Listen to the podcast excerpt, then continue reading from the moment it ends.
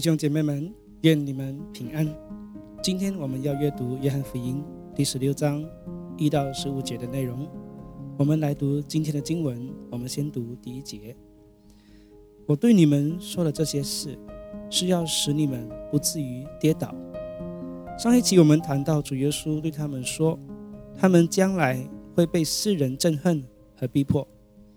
在这里告诉了我们，主耶稣事先说的理由。就是要使门徒们有心理准备，事情领到时不至于跌倒。如果使徒彼得在主被审判的那一夜被质疑的时候都会跌倒，那么将来更严重的逼迫呢？所以主就事先告诉他们这些话，坚定他们的心。我们看到我们的主耶稣是何等的好牧人，处处为我们着想。他已经知道将来会发生什么事。为了不让我们面对逼迫的时候跌倒，就是先告诉了我们。第二、第三节，人要把你们赶出会堂，而且时候将到，凡杀你们的，还以为是在侍奉上帝。他们这样做，是因为没有认识父，也没有认识我。这里告诉我们会有哪些逼迫？首先是赶出会堂。对当时的犹太人而言，最重的判决就是赶出会堂了。当一个人被赶出会堂，这意味着他将失去犹太教上的权利，不能在会堂受割礼，被视为救恩之外，犹如外邦人，也不能在犹太人社会上有任何的商业的生意往来。他被犹太社会隔绝，当然也会被犹太人排挤了。对一名仰赖犹太社会族群生活的人来说，这无疑是非常严重的惩罚。这就为何生来瞎眼的父母不敢为孩子辩护，也不敢承认耶稣是基督的原因。第二种逼迫就是杀害，这是魔鬼的最后伎俩，像当初该隐杀害亚伯一样。最可悲的是，他们还以为杀人是在服侍上帝。也就是说，他们在杀害基督徒的时候，良心没有一点谴责，还以为是在做正确的事。只是因为他们不认识父神，也不认识主耶稣的缘故。所以，宗教是劝人为善的吗？当一个人不认识父神的时候，所谓的善，只是个人的解读而已。真正的善是认识父神，因为只有父神是善的。就如当年主耶稣回答那位年轻的财主的时候说：“你为什么称我是善良的？除了上帝一位之外，再没有善良的。”认识在原文有亲密关系的意思。马太福音一章二十五节，但是没有和他同房，直到他生了儿子，就给他起名叫耶稣。同房其实就是认识，希腊文同一个字来的。叫做 Ginosco，创世纪四章一节，那人和他妻子夏娃同房，夏娃就怀孕，生了该隐。同房在希伯来文也是认识，所以犹太人听到或读到认识，就马上会联想到和同房有同样的意思，是同一个字。当主耶稣对他们说到认识的时候，他们就明白主耶稣的意思，就是他们必须。对父神有真正的、认真的去认识他，不是随随便便的、表面的，而是对父神有充分的认识。真正认识父神的人，就必接受他儿子为救主，也会做合神心意的事，如同主耶稣认识父神，主耶稣行的每一件事都合神心意。弟兄姐妹们，我们应当进入这种认识的地步，对神的话渴慕。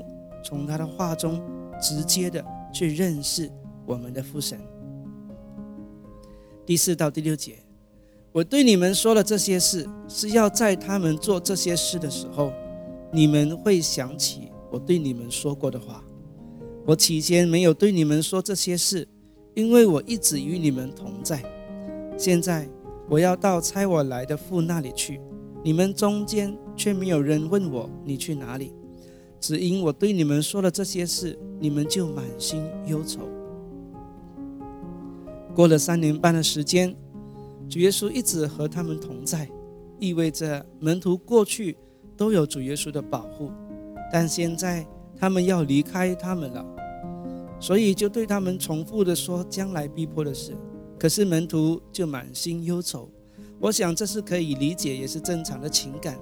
就像一位孩子从小都在妈妈身边，当他到了上学的年纪时，就要暂时离开妈妈上学去。这时孩子顿时要离开父母，心里就会有忧愁。紧张不安，但不能总是让孩子待在妈妈身边不学习。为了他的成长和将来，必须暂时离开他。主耶稣也是如此，必须暂时离开我们，但也不完全的离开，因为他会赐下保惠师，也就是圣灵来到我们当中。而且圣灵的到来使我们进入一切的真理，并赐下能力在门徒心中。我们在圣灵的充满之下。会更认识真理，更有能力为主做见证，把福音带到世界的各个角落。我们也更加成长。第七到第十一节，然而我把事情告诉你们，我去对你们是有益的。我若不去，保惠师就不会到你们这里来；我若去，就差他到你们这里来。他来的时候，要为罪、为义、为审判指证世人，为罪。是因他们不信我，为义是因我到父那里去，你们将不再见到我；为审判是因这世界的统治者已受了审判。我们和合本将第八节翻译为为罪、为义、为审判自己责备自己，但和合本修订本是为罪、为义、为审判指证世人，这是更合乎原文的翻译。这就是我比较喜欢使用和合本修订版的原因，因为经过修订更贴近原文。畏罪是谁的罪呢？当然是世人的罪，那些将他钉十字架的人。对于不在耶稣时代的人，就是指不愿接受耶稣为救主的人。为义，那是谁的义呢？是耶稣基督的义。人没有任何的义，所有的义都像污秽的衣服，这是圣经说的。所以是指着耶稣基督的义。在这方面要指证世人的不是，因为他们将真正的义者杀了。为审判是审判谁呢？是魔鬼。主耶稣说他是世界的王，不过这位王是败北之王。最大的属灵征战就是主耶稣与魔鬼。在这场征战中，魔鬼已经战败，被审判了，结局已定。只是等主耶稣第二次再来的时候，就会将他囚禁。执行判决。十一节说，世界的统治者已经受了审判，这是已经完成的事了。哈利路亚！若主耶稣帮助我们，他能对我们怎么样呢？最多会杀害我们的肉体。所以弟兄姐妹们，不要怕他，你的永生在主耶稣手中，不是在魔鬼的手里。十二十五节，我还有好些事要告诉你们，但你们现在担当不了。但真理的灵来的时候，他要引导你们进入一切真理，因为他不是凭着自己说的，而是把他所听见的都说出来，并且要把将要来的事向你们传达。他要荣耀我，因为他要把从我领受的向你们传达。凡父所有的都是我的，所以我说，他要把从我领受的向你们传达。这里告诉我们圣灵的工作。第一，要引导我们进入真理。想起主耶稣的话来，对我们而言，就是想起圣经上的话，就是神已经写下来的话语。所以，弟兄姐妹们一定要多读圣经，这是基督徒的成长。面对属灵征战，最基本的，没有圣经的话为基础，圣灵怎么帮助你想起来呢？第二，把所听见的事说出来，预言未来要发生的事。圣灵会启示我们将来，好让我们如何应对或预备。在使徒行传中，我们看到圣灵多次预言未来的事，包括会有饥荒、保罗会被捕等等。圣灵向信他的人启示未来，是为了帮助他的子民如何应对。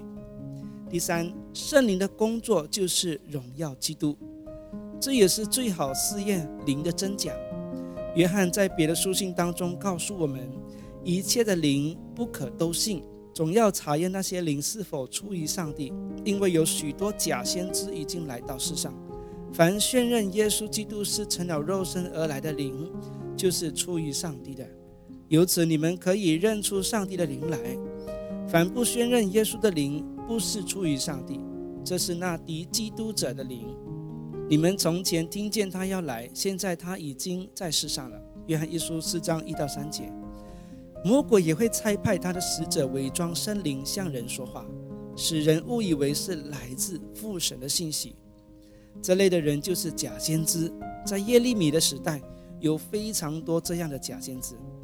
如果一名领受的信息都与圣经的话违背，不荣耀基督，就足以分辨是假的灵来。